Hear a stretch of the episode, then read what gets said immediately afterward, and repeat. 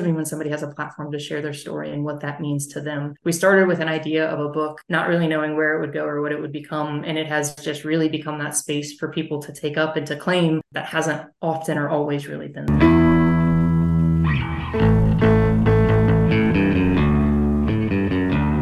Welcome to Architecting. I'm your host, Angela Mazzi. You made it. This is the landing pad for raw honesty about connecting your career with your purpose. I'm going to give you the tools you need to be an unapologetic advocate for yourself and others because if you're here, you believe that the space we surround ourselves in matters and you're committed to project by project building a better world for all of us. If you're with me, let's get architected. Hey, Bright Lights, it's Angela. Welcome to this episode of Architecting. I am so excited to have with me the editors of a great new book called Out in Architecture. We're going to start with hearing from the two masterminds behind the project, Yiselle Santos Rivera and Sarah Nelson Woynicz. In this episode, you'll hear where the idea came from, what they did to put it together and write and publish a book in less than a year, why this book matters, not just for those who are out in architecture, but to create a whole new discourse around diversity, curiosity, empathy, and understanding in how we interact with one another and how we approach projects. In our part two episode, you'll hear from the other three editors of the book Amy Rosen, Beau Frail, and ALQ. This is going to be a really great series, and I'm so glad that you are here with me to listen in. So let's take a listen.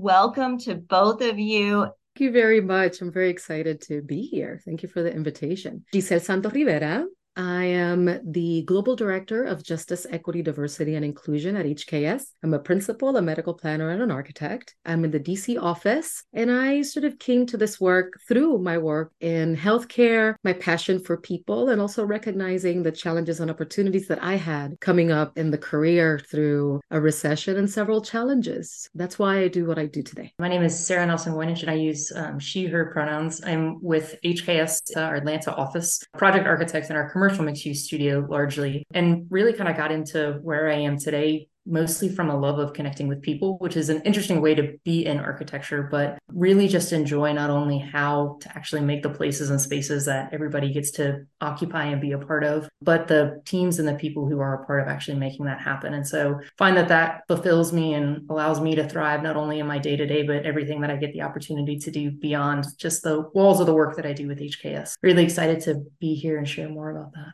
You both have a very robust, thriving careers. So, why this book? How did this whole project get started?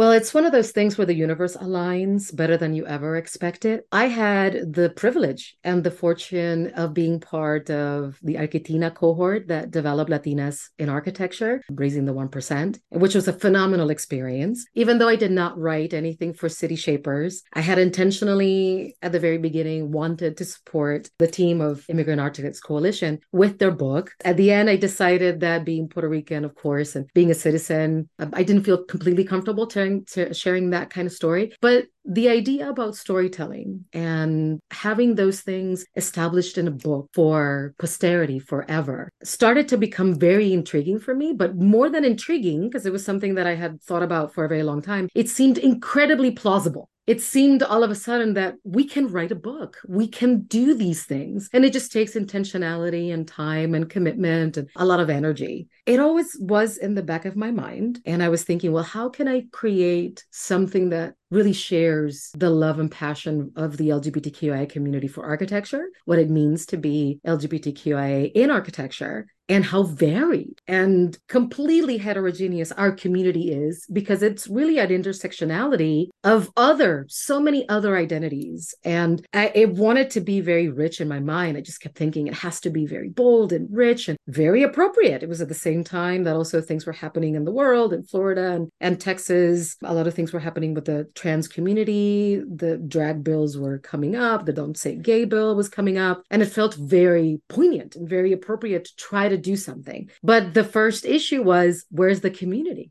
Where are we? What is the narrative overall? We knew that Built Out Alliance had a couple of chapters, but where was that community within architecture that we could all come together and grasp? Of course, we have LGBTQIA alliances, and Chicago was the first, and then Austin. And I knew Austin Alliance because of Bo. And I just started thinking, okay, I think I know enough people. I know I don't have the bandwidth to do this, but if we do this together, it could be really interesting. But it was still a thought in my mind. And enter Sarah Nelson Woynicz. We were doing amazing work at HKS with our JEDA committees. She was treasurer and pretty much co chair of the Pride AIG, which is the first formal and amazing AIG, Affinity and Inclusion Group at HKS. I knew she was already engaged in AIA, winning awards and being amazing rock star that she is, but we had never met in person. So we were talking and we were collaborating and doing all of this amazing work. And in the Women's Leadership Summit in San Jose, we ended up meeting in person. And I had already had a lot of energy and great conversations that day when she sat down. It was one of those things that I just went, okay, so we're going to change the world. And what are we going to do together? Because you're amazing. And I know you have so much more energy than I do. And she's very strategic, very methodical. We balance each other really well. I'm just going a thousand miles an hour. And she's very intentional. Okay, so how are we actually going to do this? And I'm already in Pluto.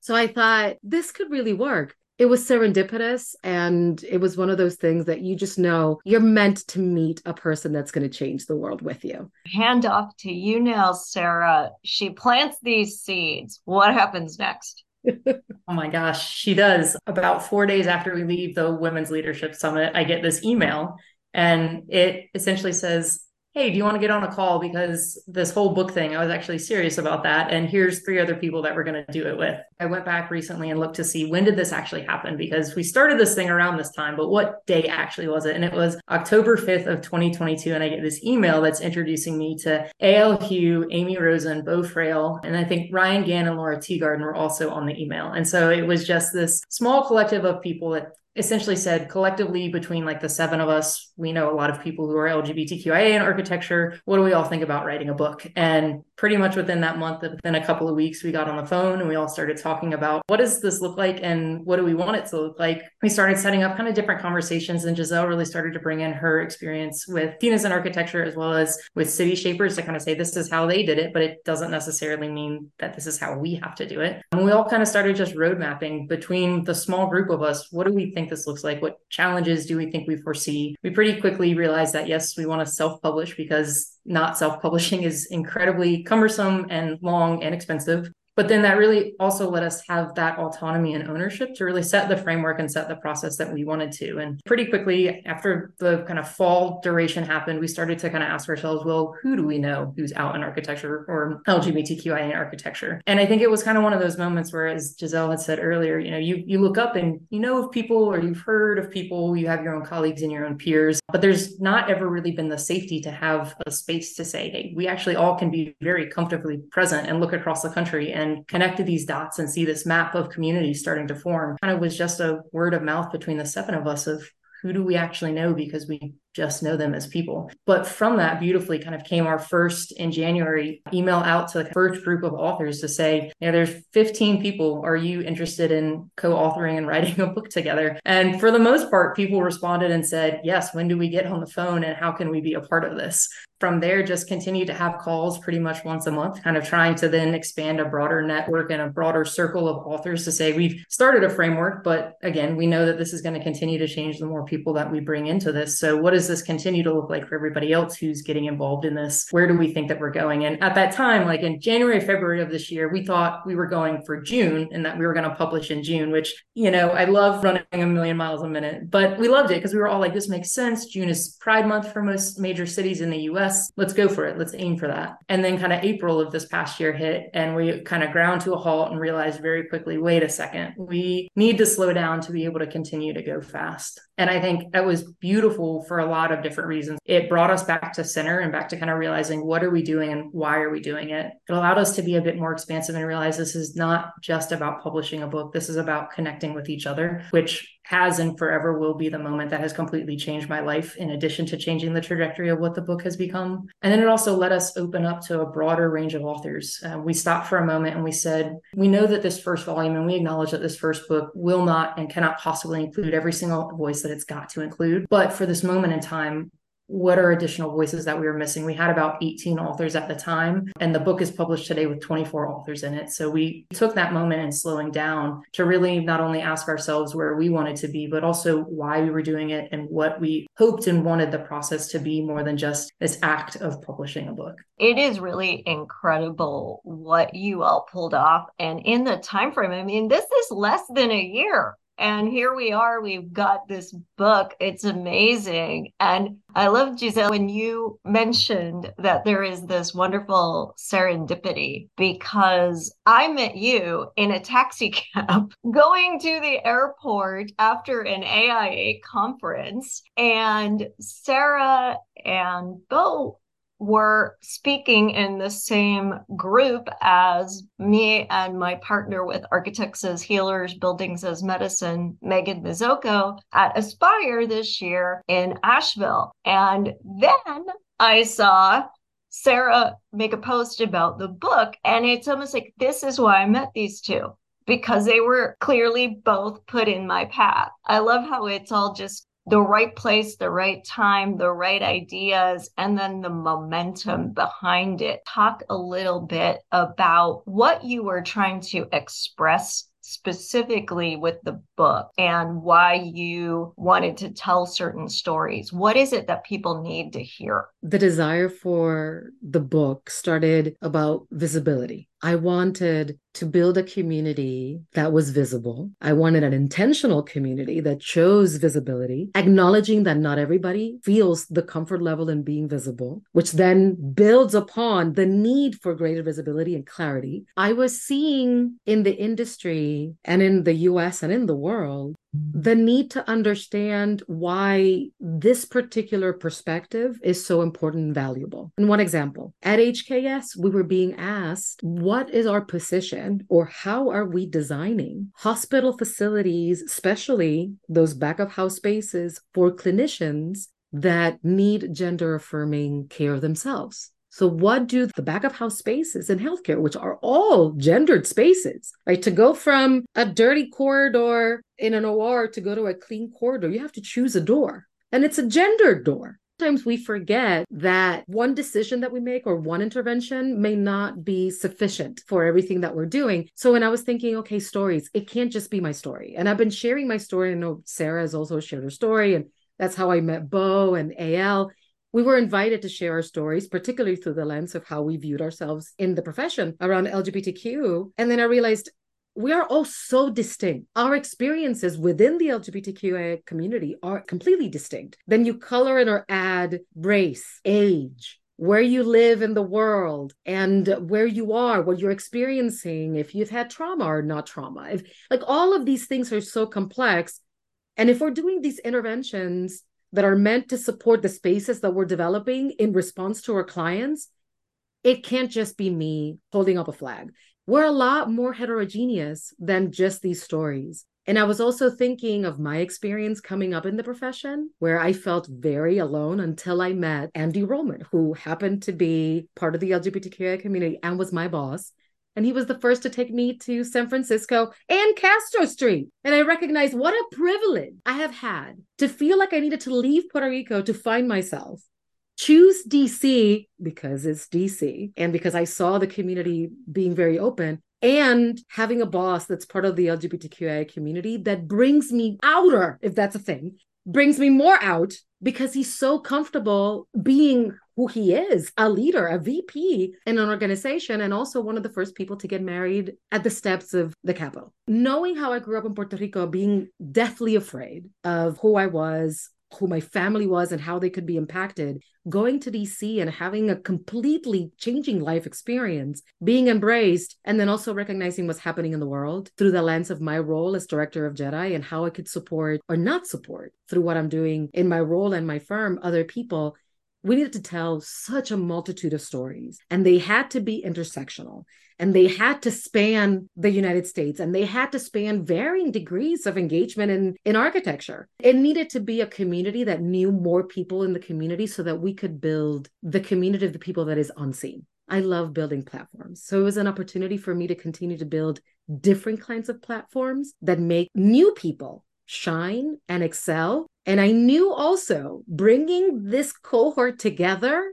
My pitch was the book, and everybody knows. I was like, we just need a book because we just need to do something now, and it needs to happen, and it needs to happen immediately. And we can't, we can't slow down because, in my mind, and as Sarah mentioned, to me, this was always just the first drop in the bucket that would build a ripple that would be beyond us. I know many were not part of other spaces, but I was like, I just need to get them in a room I need to give them a tight deadline. I need to just say everything that I want to say because I know it's going to be filtered in a beautiful way because these people are always so intentional and kind and thoughtful that my idea was just going to be that first spark and they were going to make it into the community that it is today. I'm going to say it till the day I die. This is the house of joy. We've just built the house of joy with not only this space, but what Sarah and Bo were building, what AL has been doing for a very long time, what Amy is doing outside of traditional architecture, I knew that all of these people coming together with their distinct passions was going to make something that I would have never imagined. I hope that when I die, we're in volume 45 and that all I can say is I just started that little bit of a ripple and that now the narrative around what it means to be LGBTQIA in architecture is truly broad and it's about love and kindness and it's about inclusion and it's about complexity and intersectionality. And we miss that when we're doing design. We, I think we miss that for many, for many things. I think for me, it's just being part of the LGBTQIA community already has so many of these pieces embedded. It's sort of a celebration of all of identities. And we were very intentional in trying to make it race forward. We wanted to expand generations, rank title, all of those things. I love that Sarah mentioned that we needed to slow down to speed up. It was their vision and what they wanted to bring as their voice that made that happen. It took a little bit of time, and I may have been because I was running a thousand miles. And but that pause that invited so many more voices and intentionality is really what made the shift, and I think what may, has made this book into a movement. And I hope that other people recognize that this is an opportunity for them to share their voice there's so many things that I just want to pull out and hold on to that because I think this has been a very interesting month because it's like we've been doing this for a year, but then it's like the whole clock reset and now we're doing it all differently and it's brand new and we have no idea what's coming and it just keeps on coming. But it's amazing because it's and it's just one of those moments where you look up and you're like, you never know quite what is going to happen. And then it starts happening and you're living in the middle of it and you're experiencing it. And you get to experience it with 24 other people across the country, but also like 300 other people who now have a copy of this book, which is absolutely insane to just sit there and think that after a year of doing this, we're only three weeks in and this is kind of where we are now. All of kind of that about not being able to anticipate or expect it. It kind of carries me back to really how the book started to come together. We didn't actually know what any authors were going to be writing about until around August or so. So I think when looking at kind of our grand scheme of timelines, by June we had essentially our cohort of the 24 who were going to write, and we had a July deadline that then became an August deadline. And by August we had a first draft from pretty much everybody, but we didn't know what everybody's stories would be, and it kind of was an open script where we said, here's a couple of questions where if you need a prompt, um, need something to kind of guide you through, here's some questions. We're also happy as a group of co-editors to jump on the phone and kind of talk through any of this with you. So had a handful of stories that formed because of those conversations but we didn't really know. And I think there was some magic about that where for a moment we could just decouple expectations and say, like, there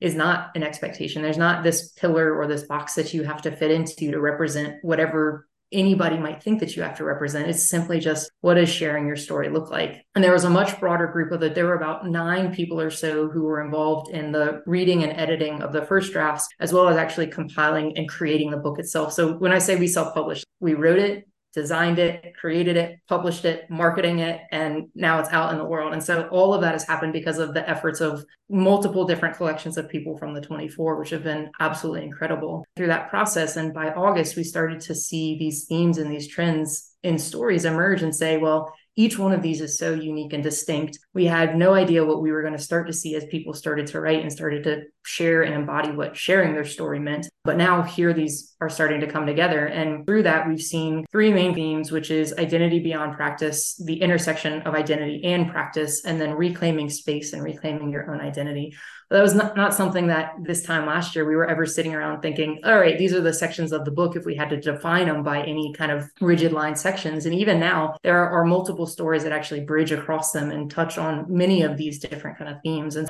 we are to a degree can set up this framework and these hopes of what we're doing and why we're doing it. But we're also kind of just going to continue experiencing it and learning it as we go. And we've seen that all the way throughout this, including kind of with the author's stories, which has just been incredible to watch emerge and really see what does it mean when somebody has a platform to share their story and what that means to them. And even for my own self, how this has been a process of like actually digging into why am I writing? And what does this mean for me? What does it mean to be out in architecture? I think it's just been one of those beautiful, unexpected things where we started with an idea of a book, not really knowing where it would go or what it would become. And it has just really become that space for people to take up and to claim that hasn't often or always really been there. It is needed both the identity of an architect and saying, where do I fit in? Where is my community? How do I practice in a different way or not? What are the right questions? I loved what you said earlier, Yiselle, about the gendering of so many environments that we encounter and there's many other things in a space that either makes someone feel empowered and welcomed and included or can send a very different message. Did you uncover any ahas? Does practicing different lead to different design questions and will the world start to look different because we're having these conversations? I hope because I've seen that happen in other spaces. We kind of chatted about this while we were putting together our ideas around the book and even the session at NOMA. This is a lot of how I show up and how I envision Jedi in a space. The most important thing to understand is what is a lived experience and what is an adjacent experience. And as much as we would like to believe that we understand somebody else's lived experience, the best we can do is repeat it. It's hard for us to learn something differently that we haven't experienced. Adjacency, knowing somebody, seeing that experience still does not mean the lived experience.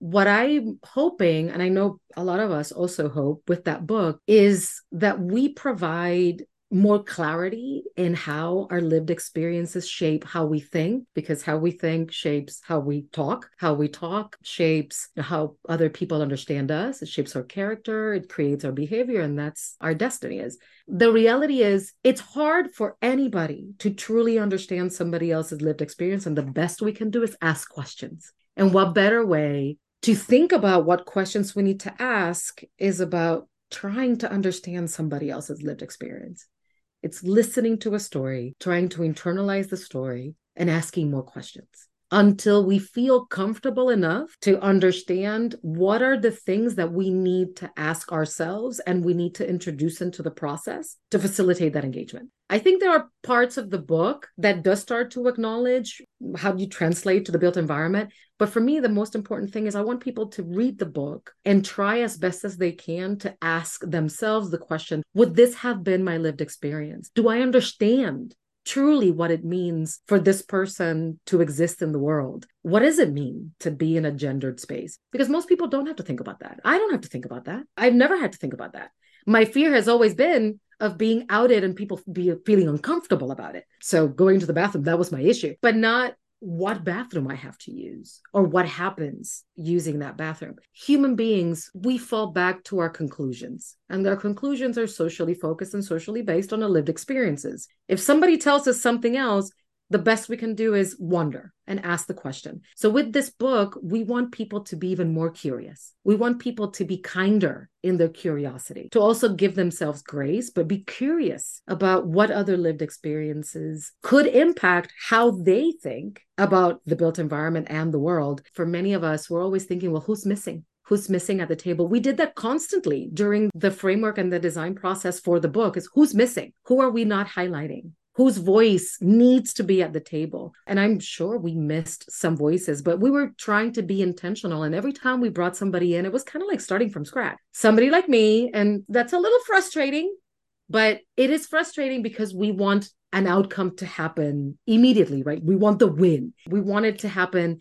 But we also recognize that our frustration is part of our bias and that we need to slow down to incorporate those other voices that we always need to be curious in how we're putting these things together the time and space that we're allotting for these conversations and also understand that there is always a risk when we're doing these things and the best we can do is show up best as we can with the things that we understood and also share now it's your turn to take volume 2 and fill the gaps that we missed and it's your job to give it more life, more light, take it further. We just started with that little drop, and now we're hoping that other people read the book that are are or not part of the LGBTQIA community and look at their stories and their life through this new lens. Hopefully, we do end up with better questions when we're going to projects. Something as simple as Am I thinking about intersectionality? Am I thinking about who's missing? Am I thinking about the outcome of somebody else's lived experience? What do I say? What do I not say? When do I shut up or when do I use the space? to amplify. Hopefully, the book starts to get people to think differently and in turn design differently. From what I've seen, it already has. And that's maybe not necessarily come from the book itself, but it's come from the conversations that have come from the book itself. It's been amazing. I think back personally to a conversation that I had with one of the co authors, Chris Damrick, right when he was about to become a part of this and, uh, and the questions that he was asking. And I sat there in this moment with a conversation with Chris was the first time that he and I had ever virtually met. I was like, You're asking me questions that I don't actually know that I have the answers to for myself. That was the moment where things started to slow for me because it started to make me realize my experiences versus my adjacencies, what I have had assumptions of, what I've had bias of, what I haven't asked questions about, and and what not asking those questions about has led to not having that intentionality. And i think it was like this huge moment for me when you talk about design when you talk about process when you talk about how that could impact the work that architects do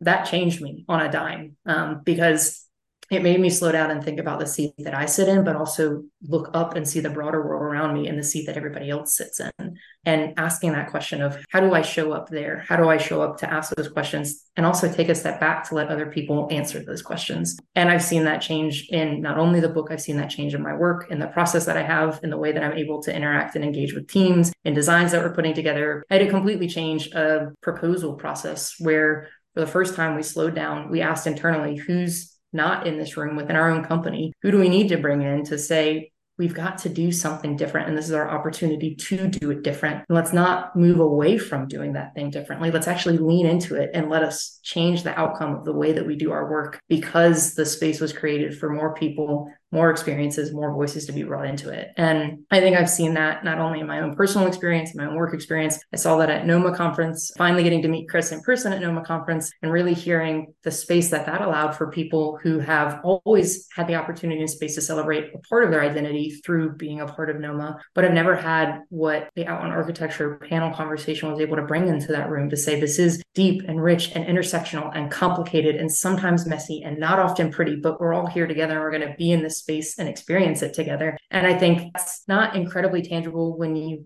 look up and say, well, what's like, what's the result of a space for that? But I think when we think about what's the result of how people are impacted and how they might leave this and think differently, to Yiselle's point, question differently, ask differently, I've seen the conversations already be that spark and that catalyst to say, the book is here now. You can't avoid it and you can't ignore it. And our stories are here. And so, what does that mean with how everybody else is choosing to engage and have a dialogue around it that then could be a thread that ripples into the actions that we have?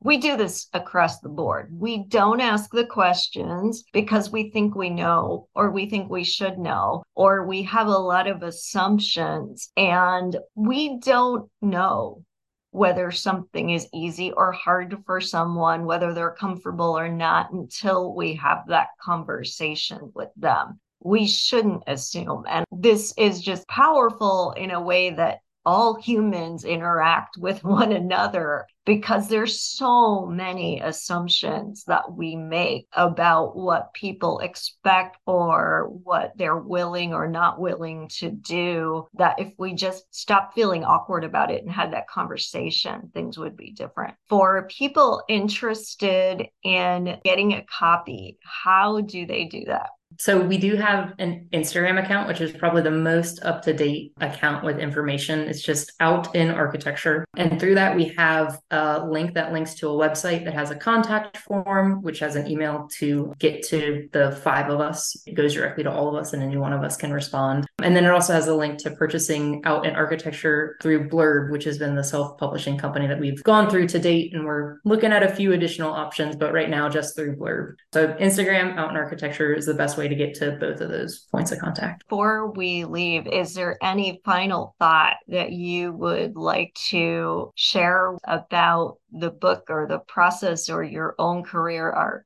when times are challenging, when things are not going the way that you expect, right? Because we've talked about expectation quite a bit on the call, and that's a big thing, right? Assumptions versus expectations of your own and, and others. When times are challenging, that's the time when you really show up and show your best self or you don't. Everything that's happening in the world right now is incredibly challenging. After putting all of this together and seeing this group of people in a challenging time really step up, not only to provide space for others to thrive and engage, but to allow themselves also to grow and change and really build a community it was something that I didn't expect this way. Like I knew if I just connect these people, this is going to be amazing because they're fantastic. But there was a time time where there was a lot of stuff going on in you know professionally and personally and that i could not dedicate enough time to the book as i would like but what this community did, what Sarah did, and her wife, and all of them as well, they reminded me that all of this work, all the Jedi work, is about building community and about doing this together and about filling the gap and pouring in when you need to pour and also letting your cup fill when you need to. I didn't know I needed that as much as I did until this happened. I was pushing everybody a thousand miles an hour. And we all allowed ourselves that pause. And I remember having that conversation with Sarah where something shifted and she didn't articulate that it was a shift, but I saw something and I went, okay, you need to calm down to myself. Something really beautiful is happening. And I knew that because of all the things that I needed that I needed to take care of, I needed to take a step back. But I also knew that they all had my back, that they were all going to make this better than my original idea. And they did. And what I love most about this book and what I hope people get from the book, the LGBTQIA community forever, I think one of our strongest suits is that we build on each other, that we don't let go of the past because we know those are all stepping stones and we're all building on each other because all of this is bigger than us. And maybe it's tied to the overall narrative of the community, but that was what I needed. And I hope that's what people get out of the book this is all incremental. This is all by accretion because we want to make something bigger, better than all of us will ever be. But it took all of us to get to that space too. So I'm going to thank again Sarah for really pushing through and taking time when even I could not see the time that was needed. And I think that that's something that's a superpower that she has. You know, everybody in, in the group has a superpower, but I'm very grateful for her particular superpower in this case if I'm the ruler of the world, then Yiselle's the ruler of the universe. So that's going to be fun.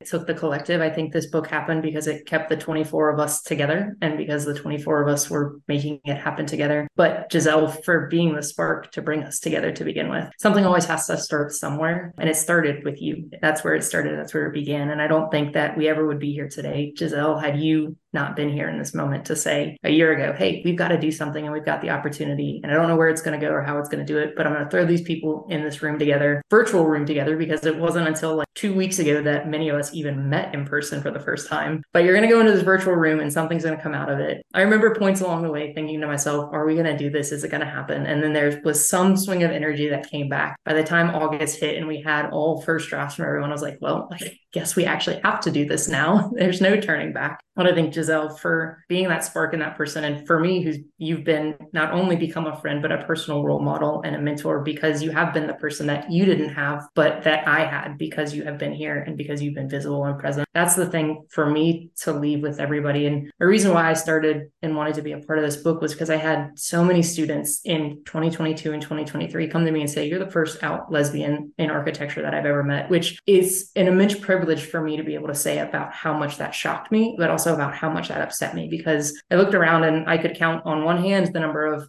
open and visible LGBTQI architects that I knew, Yiselle being one of them. And I realized in this moment, I was like, I don't want somebody to go through anything similar to what I've gone through. And what I've gone through is minimal and com- it's not comparative, but it's minimal, right? And to say like that discomfort, that questioning, that uncertainty, when you realize that there's this energy and this opportunity to make a change and to say, well, I aspire for this to make a change and make it different from where I've been for those who are to come, or even for those who I'm around right now. The amazing thing about this is that this book not only touches those who are entering the profession, but those who are there right now who have lived a career and a lifetime of not being able to be out and visible in themselves and being able to celebrate generationally what this could bring. And Yiselle, the fact that you took that space and you said, This is this is what I want to do, and this is how I want to make this space and see where it goes. My life has forever been changed by this. And I certainly hope for anybody who picks up the book, who might be curious, who wants to know more, who's a part of this, who this may be common threads with your own story, that this could have the opportunity to continue changing the profession and the world. So that way dealing with different problems in five years than what we dealt with five years ago. Thank you both so much for bringing this to the world. And we will be talking to the other three editors as well so everyone can hear their points of view and what they also brought to this monumental effort that I think is going to be the start of much more to come. Really appreciate you sharing the process and also where we're going next with this, because definitely sounds like this is a comma, not a period. Thank you for the invitation to do this. Thank you for doing this. This was fun. You for listening. You made it all the way to the end of the episode, which means you are committed to making yourself a priority so you can be empowered to do the work you were called to do in the world. How amazing is that? If you would like even more content just like this, please remember to subscribe so you never miss an episode. I would so appreciate it if you left an honest review too. Hey, I want you to know I'm here for you beyond the boundaries of this podcast. You can follow me on social media at Architecting Podcast or visit architectingpodcast.com to download some great free resources. Take care, everyone, and stay inspired.